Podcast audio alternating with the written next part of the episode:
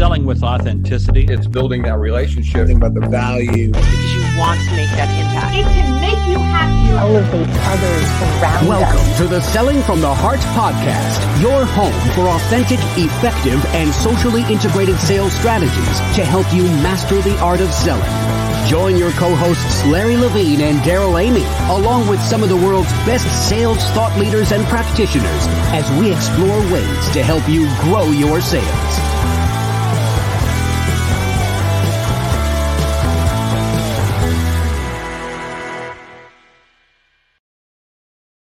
Hello and welcome back to the Selling from the Heart podcast. Your co-host Darrell Amy here, here today with Larry Levine. What's going on, Larry? Hey, you're pointing in the right direction. It's a pleasure. It's always good to see you, by the way, Darrell. It's great to see you as well. And right now, the heat is on. We're in the middle of summer. August is here. Uh, it is flying by. But I got to say, one of the best parts of summer has been being able to hang out with like-minded sales professionals on Friday in the Selling from the Heart Insiders group. Larry, the discussion we had uh, this last weekend, uh, last Friday, was spectacular. And here we are a few days later. I'm still fired up about what we learned. Oh, you got to love Art Sobczak when the phone is your friend, right? And it's just, it's so wonderful to watch people who are so petrified of using the phone of all ages just get educated and schooled by one of the true legends. And I hate using legend because sometimes we use the word legend equates to being old, but Art is a legend in telephone prospecting and telephone sales. It's been fantastic. And if you'd like to hang out with a group of like hearted sales professionals, yeah, we come join us. Join us at sellingfromtheheart.net slash insiders and learn about how you can gather together with other like-hearted sales professionals and drive your success forward in an authentic way. And by the way, if you're new to the Selling from the Heart podcast, welcome. You've joined a growing community of sales professionals that are dedicated to being genuine, being authentic, adding real value. We call it Selling from the Heart. Larry, we've got a great conversation teed up today. As we start, I just want to give a quick shout out to our good friends at BombBomb. As we say, uh, they are rehumanizing business, allowing us to put face and personality and energy to what has traditionally been faceless communication. Yeah, if we if we look at it, it's you know the forms that everyone feels comfortable using right now, right? Email, social. Let's just put our face behind this, bring our personality to life, bring some passion behind it, and send a video message to your clients, to your future clients. Heck, send a video message to me before you send one to Darrell, though. Now, you definitely want to send your first video message to me, but you can actually try this for free for 14 days. Just go to bombbomb.com slash heart and you'll get immediate access for 14 days. Try it out. Put a face to faceless communication, rehumanize business. Go see our friends at BombBomb, and uh, you're going to thank us for it. Larry, we've got a fun conversation teed up today. I think I've heard we are going to uh, we're going to poke the bear. We're going to get a little bit of a velvet slap. So we're going to learn about all of that. Why don't you introduce our friend Jeremy and let's dive in. Hey, first of all, I I love when hey, just real quick before we're talking about velvet slap, I'm big on Iron Fist velvet glove.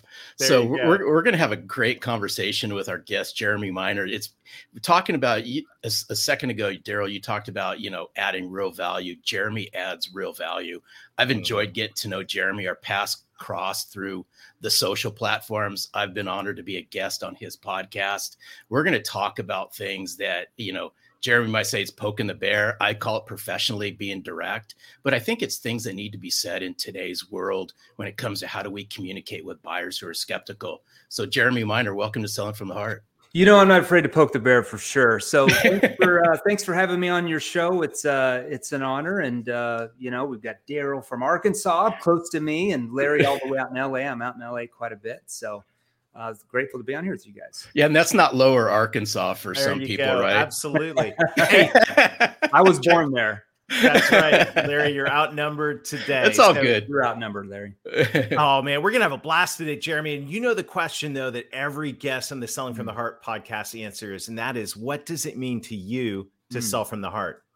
Well, I think it's something that you just said when you introduced the BombBomb videos, which I've never heard about. I think that's a great idea. I think selling from the heart means to humanize the sales process, to actually be a human when you're communicating with your potential prospects and really learning how to detach yourself from the expectations of making the sale and instead focus on whether there's an actual sale to be made in the first place an actual can you actually solve this prospect's problem so in my mind that's what selling from the heart really means uh, it's Jeremy. it's so good. I just I just want to key in on a word that you just said real quickly, and we can peel this back just for a little bit. Is you brought the word humanize to the forefront. Yeah. So I'm going to flip this around. I'm going to add a D DE in front of that. Why do you think that so many people in sales have dehumanized the sales process? I'm just curious. Well, I don't think it's actually their fault. Um, I think it's the fault of sales trainers that have been telling them uh, certain things that just ain't true anymore, right? You don't know what you don't know, right? So if you don't know what you don't know and somebody tells you who you think is an expert what to do, you just think it's the gospel and you just go out and try to do it, even though it might not really work that well anymore or serve you well anymore. I think one of the biggest mistakes that salespeople make is, you know, back in the old days, and I don't know if this, I think it's still being taught. a lot of sales trainers still teach you got to be really enthusiastic when you're out selling. Now, do I believe that you should be excited about what you sell? Well, of course, right? But you keep that inside. You keep it internal because the moment you become overly excited externally, just like your shirts on your website say, in your prospect's mind, you now have commission breath, right? Mm-hmm. So when you come across too excited externally when you're talking to your prospects about what you sell, your prospects typically will do one of two things. And I, I, want everybody to think about this in your own situation when somebody's tried to sell you. You either, if you have an A type personality, you get very aggressive and defensive and you throw out objections and you just try to get rid of them quick. You slap them around. We're not interested. We don't need it. Price is too high. And boom, you're gone. Or if you're more of a passive personality, you're like, oh, that sounds really good. I'm really interested. Can you send me some information? And I'm going to call you back in a week, a month, a year later. And good luck. They've just went MIA. And when you mm. text them, call them, email them, you never hear from them again. Something must have happened. A family murder murder must have happened in the family and they got relocated to Montana or something and they're just gone. They've disappeared. So I think there's all these myths out there that so many salespeople have been taught that just aren't true.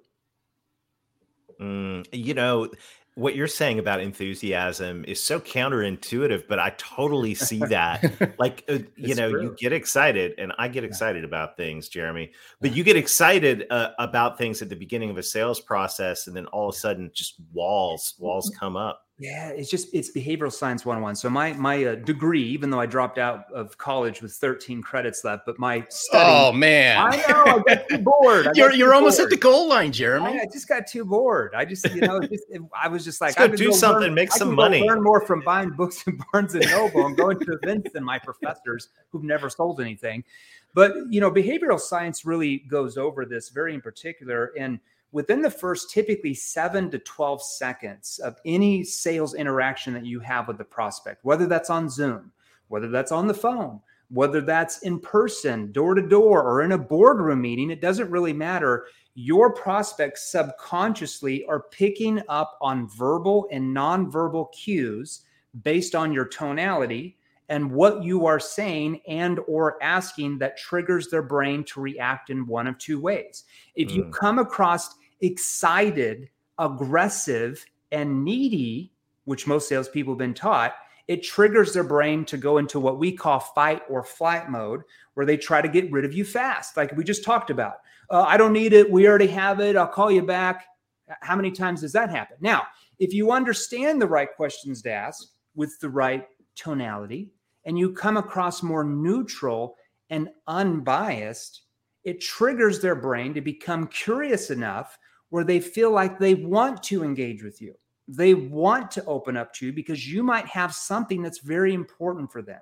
So we have to learn those skills right from the start of that conversation. Otherwise, the wall's already up, like you said, Darrell, and you're competing against the wall the whole time. Who wants to sell when you're having to compete against the wall of resistance for the next hour or month or however long your sales cycle is? Oh, just a lot of hard work that's not necessary. No, and and I think it's this is this is good stuff because I don't think, and this is again, this is my opinion, Jeremy and Darrell. I don't think there's enough coaching and or training going on that talks about how to effectively open that very first conversation Yeah. Because, you know, you may never get to that quote unquote closing situation if you fail to open this correctly. And I like how you use the word neutral. So could you coach our listeners on how can you create that neutral presence in that first meeting? Well, okay, so neutral. When I when I talk about being neutral, yeah. I'm talking about being unbiased. Okay, so let me give mm-hmm. you an example and something different, so everybody can see this analogy. When you're on Facebook, okay, and let's say that let's just talk about politics for a second. Now, I'm not political. I'm just kind of like right in the middle, watching all the crazies battle it out with the left and right and all that stuff. And I'm just like, whoa, what's going on? But I like to watch communication styles. That's really fun for me. Yeah. So when you when you're let's say that you're I don't know a Republican and you're trying to prove your point, your friend's a Democrat and they post something and you're totally against it. You're like, that's wrong, that's evil, or whatever. And you start bashing them and telling them how wrong they are do you think that person is ever going to open up to your way of thinking? No, because you're mm-hmm. biased. You're yeah. coming from a biased point of view. So they know any comment you have, if it's biased, they just automatically shut down. And, and the same is true for the other side, right? So that's when we come into a conversation, we have to be neutral like we're there to see if we can actually help. We're not quite sure we could yet, right? So when we teach companies and salespeople even how to cold call, we'll tell them in that cold call, you know, we come up with what we call a problem statement, which is focused on one or two problems that that prospect or that gatekeeper can identify with. We're not even talking about our solution, but one of the things we say, you know, uh, is this John? Hey, John, this is just uh, Jeremy Miner. I was wondering if you could possibly help me out for a moment. Uh, sure. How, how can we help you? What's this all about? Well, I'm not quite sure you could yet. And then we go into this thing. We don't have time. We will, I won't go through the whole thing right now. But when we say, well, I'm not quite sure you could, or I'm not quite sure we could even help you, it automatically shows that you're more neutral, that you're non biased. So if a prospect says in the beginning of a call, and I think you heard me talk about this on Bradley's podcast, uh-huh. if a prospect says, well, why should we go with you? Like we're meeting with XYZ company, why we're happy with whoever we have, why should we go with you? And what do most salespeople say? they they go well, they go they go right reasons. into well, it. Of course, you should go with us because we've got the best this and we've got the best that and we've got the best customer service and the best founders and we have the most integrity and it's like Charlie Brown, like wow, wow, wow. like nobody listens. It's like one ear out the other. Every salesperson says that. How many salespeople do you know that tries to sell you something that say, "Oh, our product's the fifth best in the market"? Well, nobody. They all say they have the best product in the market. So when we say things like that, it automatically triggers skepticism it forces the prospect to be more cautious about what we're doing because they're used to every salesperson saying that. Mm. So if I say this, if I say, well, I, am not quite sure you should yet. And it, it might make sense if I knew a little bit more about X and Y and Z just to see if we could even help you in the first place. And then I'm going to ask what's called a situation question to find out more about their situation. Now, by just me saying, well, I'm not, I'm not quite sure you should yet, what does that automatically do with the prospect? It disarms them. Mm-hmm. It makes it's a neutral statement because you don't know for sure in the beginning of a call yep. or a conversation if you can help them without finding out certain things. So what that does is it disarms the prospect and the wall comes down and now they're becoming more open to what you're offering. Cuz I'm telling you no other sales no other salesperson is doing that. They're just telling them why you should go with us and it's in one ear out the other, and then they automatically become commoditized with all these other salespeople that say the same thing. And the prospect says, Well, leave me some information, I'll get back to you. And it's a never ending cycle that you don't have to go through. Beautiful. I love that. I love that mentality of of going in. How can I disarm that? And I love that question because as yeah. soon as you ask that question, immediately instead of them being defensive, they're like, "Well, well, wait a minute so what do you mean it might not be a fit for us or we might not be you know ready yeah and that, i would even right? say and, and the fit word is okay but a lot of salespeople like, have been saying that for a long time mm-hmm. so i try to shy away from the fit mm. because a lot of consultative selling training mm-hmm. will say that so a lot of companies have been used to that so i say well i'm, I'm not quite sure we we could yet and i leave it a little bit more neutral fits okay mm. but even that word is becoming overused, I think, in, in most I love it. companies for sure. Oh, I love that. Hey, Darrell. Hey, Darrell. This is why.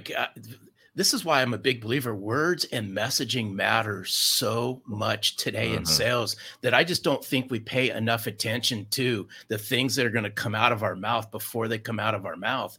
And I mean, we're just keen on. I'm, I'm a bit. I geek out on words and messaging. Jeremy, well, let me, let me give you an example of this. I mean, the government does such a great job on how they neutralize terms. Mm-hmm. Look at mm-hmm. the IRS, Internal Revenue Service. Now, if that was called Internal Taxing Service, which it is, people right. would be freaking out. but because it's called Internal Revenue Service, which is revenue is a more neutral term, like revenue. Like, oh, okay, but it was Internal Taxing Service. Imagine it'd be like the the Boston Tea Party again, right? right.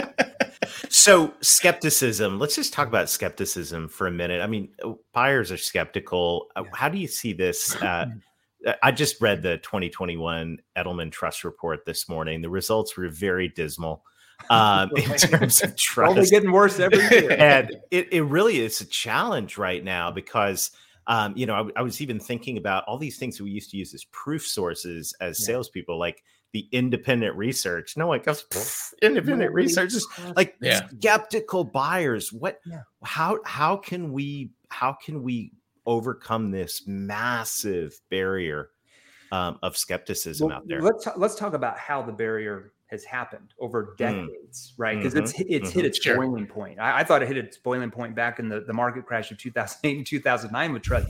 It's only getting worse every year. Mm-hmm. Okay, think about the internet, the power of the internet, and mm-hmm. social media compared to 20 years ago, which the internet yeah. was just brand new, right? There was no social media 20 years ago besides MySpace, maybe, right? Who has a MySpace pro- pro- profile anymore? I, I don't even think I ever had the time to sign up one.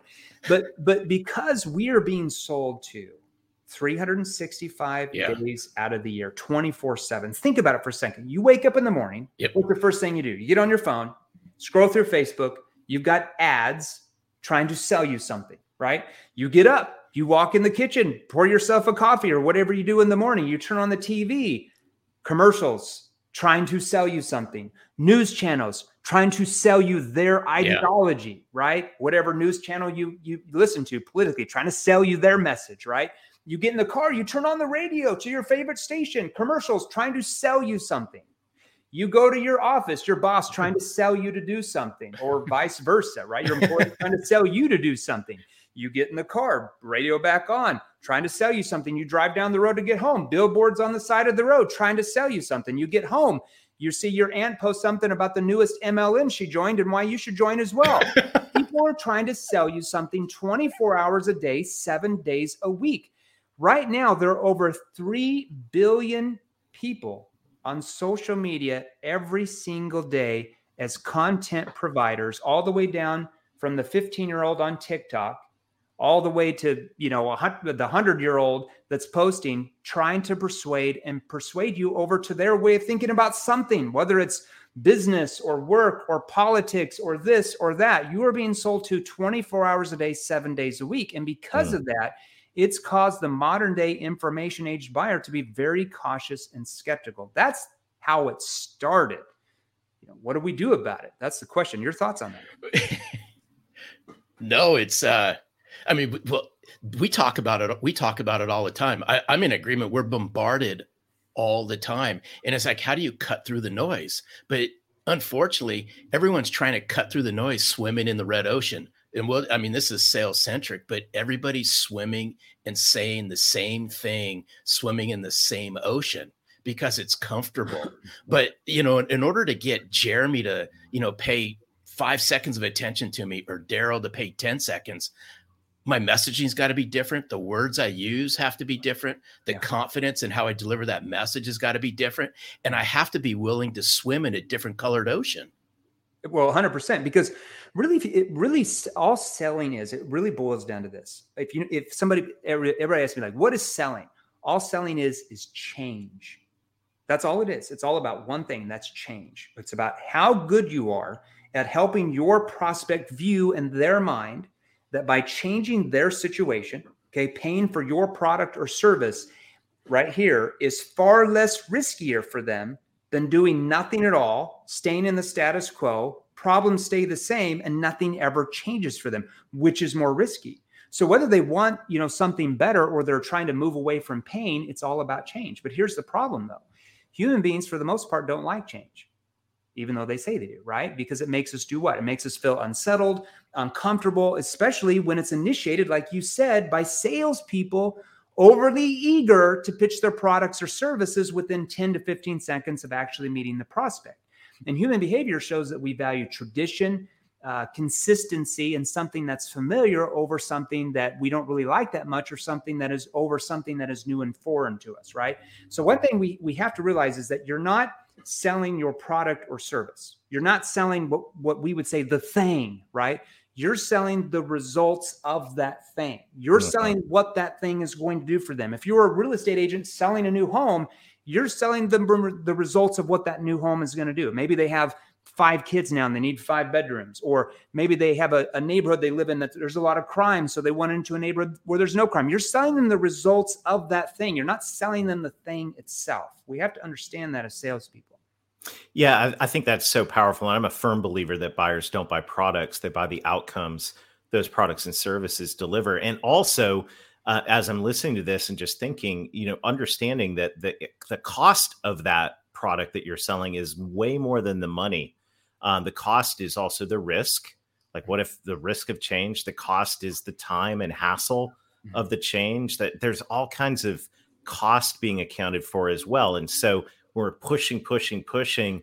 Yeah. Um, it's making it's making everybody nervous, yeah. and the, yeah. the cost is way more than the money. And so all of this has got to be couched. Yeah, which is more trust. risky. It's it's like you said, Darrell. It's about getting your prospect to start thinking results based thinking rather mm-hmm. than price or cost based thinking. Now, you can't tell them that. You have to ask them certain questions at the right time that allow them to view that in their mind that it's far more riskier for them to do nothing at all and their mm-hmm. problems stay the same than it is to get the money together to solve all these problems that you've helped them see by your questioning to get where they want to go, which is more risky. That's how you, know, you help yeah. people that are cautious and skeptical overcome that way of thinking and the more risk uh, the more the higher the it's interesting because if you think of of not to get too nerdy here but if you're pricing an investment well you are a nerd by the way. Thanks larry. It's good if to you, be a nerd.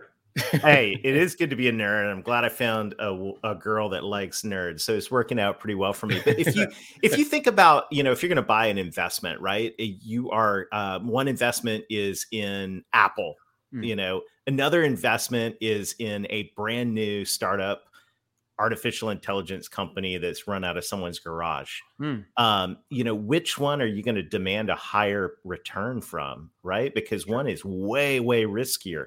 Yeah. And the thing about it is, when we don't address this topic of risk inside hmm. our sales conversations, yeah. uh, we end up looking more like the startup in someone's garage than the yeah. the Apple. And I think part of the authenticity is is clearly in figuring out how we're going to address the risk yeah. inside the conversation. Otherwise, status quo is always well, going to feel like a less risky choice. More risky, right? We, when you ask your prospect which is more risky with that, what I just did there, people mm-hmm. will come back and they'll say, uh, "It's more risky if I don't do anything," and that's what you want. Mm-hmm. You want them to say that because now they realize in their mind that it's far more risky if they don't purchase what you're offering and stay in the status quo and nothing ever changes. You can ask what we call consequence questions like, well, what, what are the what are the possible ramifications here if your company doesn't do anything about solving this and the situation keeps going where it's been?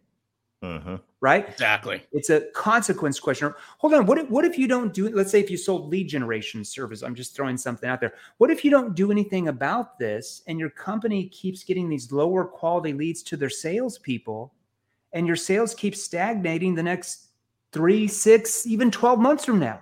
Mm-hmm. Right. So now you're telling, you're asking them, what are the consequences if they don't do anything about that? Now, what that does is it builds urgency in their mind that they need to change, right? Selling is all about change, right? So their urgency in their mind that they need to change now, not I want to think it over. Let me, I'm looking around five different quotes. If you don't know the right questions that help them build urgency in their mind, that's why you get so many objections at the end of the conversation or the sales cycle, depending on what you sell. Which goes back to the very beginning of our time together. It's why some of this old school techniques, right? Mm-hmm. I'm an old school guy. That's how I was brought up. But that's why some of these old school techniques just don't work any longer with today's buyer. They don't. And and it's becoming worse and worse and worse. It's like, you know, if you're still if you're still listening to people who sold a long time ago that haven't changed, right? Because I'm all about change, right? Like if I'm going to see something and I'm like, okay, if I change, I'm going to get a better result than where I'm at now. I'm changing, right? I'm not I'm not stuck in my ways where I can't see out of that, right? So first of all, we have to understand human behavior. We have to use techniques that work with human behavior rather than techniques that actually work against it. So it's just like we were talking about using neutral languaging. If I come to the end, uh, whatever I'm selling, and I'm like, okay, uh, Mr. Mr. Jones or whatever, uh, just sign the contract here. Well, sign and contract are two negative words that a lot of people just don't like because a lot of people don't like to be locked in in something that they might regret later. But if I just change the wording around to just authorize the agreement, that means the same thing but it's more of a neutral term. Authorize the agreement rather than sign the contract. Same thing, but far more neutral and far less people will resist that because more people are willing to authorize an agreement to solve their problems and get where they want, but people don't like to sign contracts. Yeah, I, our friend oh. Tom Hopkins would be proud, but I think that that mentality, like that that mentality, it, it and it is interesting because that some of that's old school mentality, but it's saying how can we take that and take that through the whole sales process because i was taught don't ever say sign the contract but how do we take that all the way back to the beginning it's, it's um, well yeah right? because the sale yeah. is won or lost at hello it's not won or exactly. lost try to use the do you want the red one or the blue one? Like right. they don't just decide there. That's not where the sale is won. And so many people believe that. And that's why, you know, half their conversation with their prospect is presenting back all the wonderful things about their company and the you know the 50 right. the 50 yep. page slide deck where everybody's going to sleep and then they try to close and wonder why the prospects never get mm. back to them instead the sales really won or lost during the the diagnosis part of that conversation the discovery part where you're helping them see clearly in their mind what problems they have because here's what we all have to understand this is so important okay i always tell people uh, companies never sell to needs. You have to sell to problems because most of your prospects don't know what they need when you first talk to them. They don't know what their problems are. Or maybe they do realize they have a problem, but maybe they don't know how bad the problem really is. Or maybe they don't know the consequences of what will happen if they don't solve the problem. Or maybe through your questioning skills you can learn, you're able to help them not just see one problem they thought they had, but now you're able to help them see two or three or four or five other problems they didn't even realize before they had this conversation with you. And when you're able to help them see all of these problems they have and where they're at now, we call that their current state or current situation. Here's where they want to be. I call that their objective state. What's the gap? All these problems that you're questioning has helped them see where they are. And the bigger that gap, because of your questioning skills, the more likely they are to purchase what you're offering. Now, the smaller the gap, because you don't know the right questions, you just ask a few consultative questions, then go into your pitch, the less likely they're going to move because there's no urgency for them to want to do anything. Mm-hmm. God, hey Darrell, this is so good. I have flashes of good old Mark Hunter f- just floating through my head right now because he always says, "I was listening to what Jeremy was saying." Mark always says we need to help people see things that they didn't think was achievable outcomes, right? Mm-hmm. He, he always loves playing on that. Is we just need to help our clients and prospects see things that they didn't think were achievable. This I love this conversation. It's and here so you're, you're, exactly right. Now we can't tell them that because mm-hmm. they're going one ear yeah. after the other, right? That's biased. We have to ask the right questions that allow them, like you were saying, this this Mark Hunter gentleman allows them to see in their mind. Yeah. And when they see it in their mind, well, that's the truth. It's the gospel, yeah. and they are moving forward. Exciting. Jeremy, what a great conversation and thank you so much for sharing time. How can uh, how can folks learn more and get get some yeah. more Jeremy? Yeah, I, sure. I mean, you got to get more not, of Jeremy. I'm, I'm, pretty, I'm, pretty, boring, but if they want to learn how to sell more, well, yeah, you know? it's, it's kind of neutral. Because yeah, neutral. so my, my, my, my wife says you have no skills in life. Your only skill is training people how to sell more. I'm like, okay, I'll take that. You have no other skills. You can't do this. You can't do that. I can't change the light bulb. I know how to do that, but you know what I mean. Hey, hey just I'm really like, quick. Okay. Hey, hey, Jeremy, really quick. I just have to throw a funny out there, and then you can let people share, share some things. I look at your name, Rob, like going, hey, you know what? You could have minored in something in college, but uh, did I? Uh, right. like you haven't heard that wow. one before. Uh, there you go. That was a good one. LA joke, right, Darrell? Uh, total LA joke. None Sorry. It went over like a lead like, balloon. My well, apologies, but it was flashing through my head. That was a notch below a dad joke. I know. So, Jeremy, how how can folks learn yeah, more so, and get a hold of you? Best way to learn more about what we do is you can join. Your listeners can join our private Facebook group. It's called Sales Revolution. Uh, so go to Sales Revolution. I had my assistant email you guys the link to that. We'll put so it in Sales the show Revolution. notes. Yeah put in the show notes. Uh, we got about 9,000 or so salespeople in there. We just started that group about six months ago. People collaborate. Uh, myself, our CEO, our vice president of sales go live in there about five times a week with different tips, different Q and A's, different trainings. You know, we've got salespeople that sell anything from B2C transactional selling to B2B complex selling. It's kind of all over the place, hundreds of different industries in there and uh, we give away a lot of um, you know just uh, little snippets of training give everybody an introduction.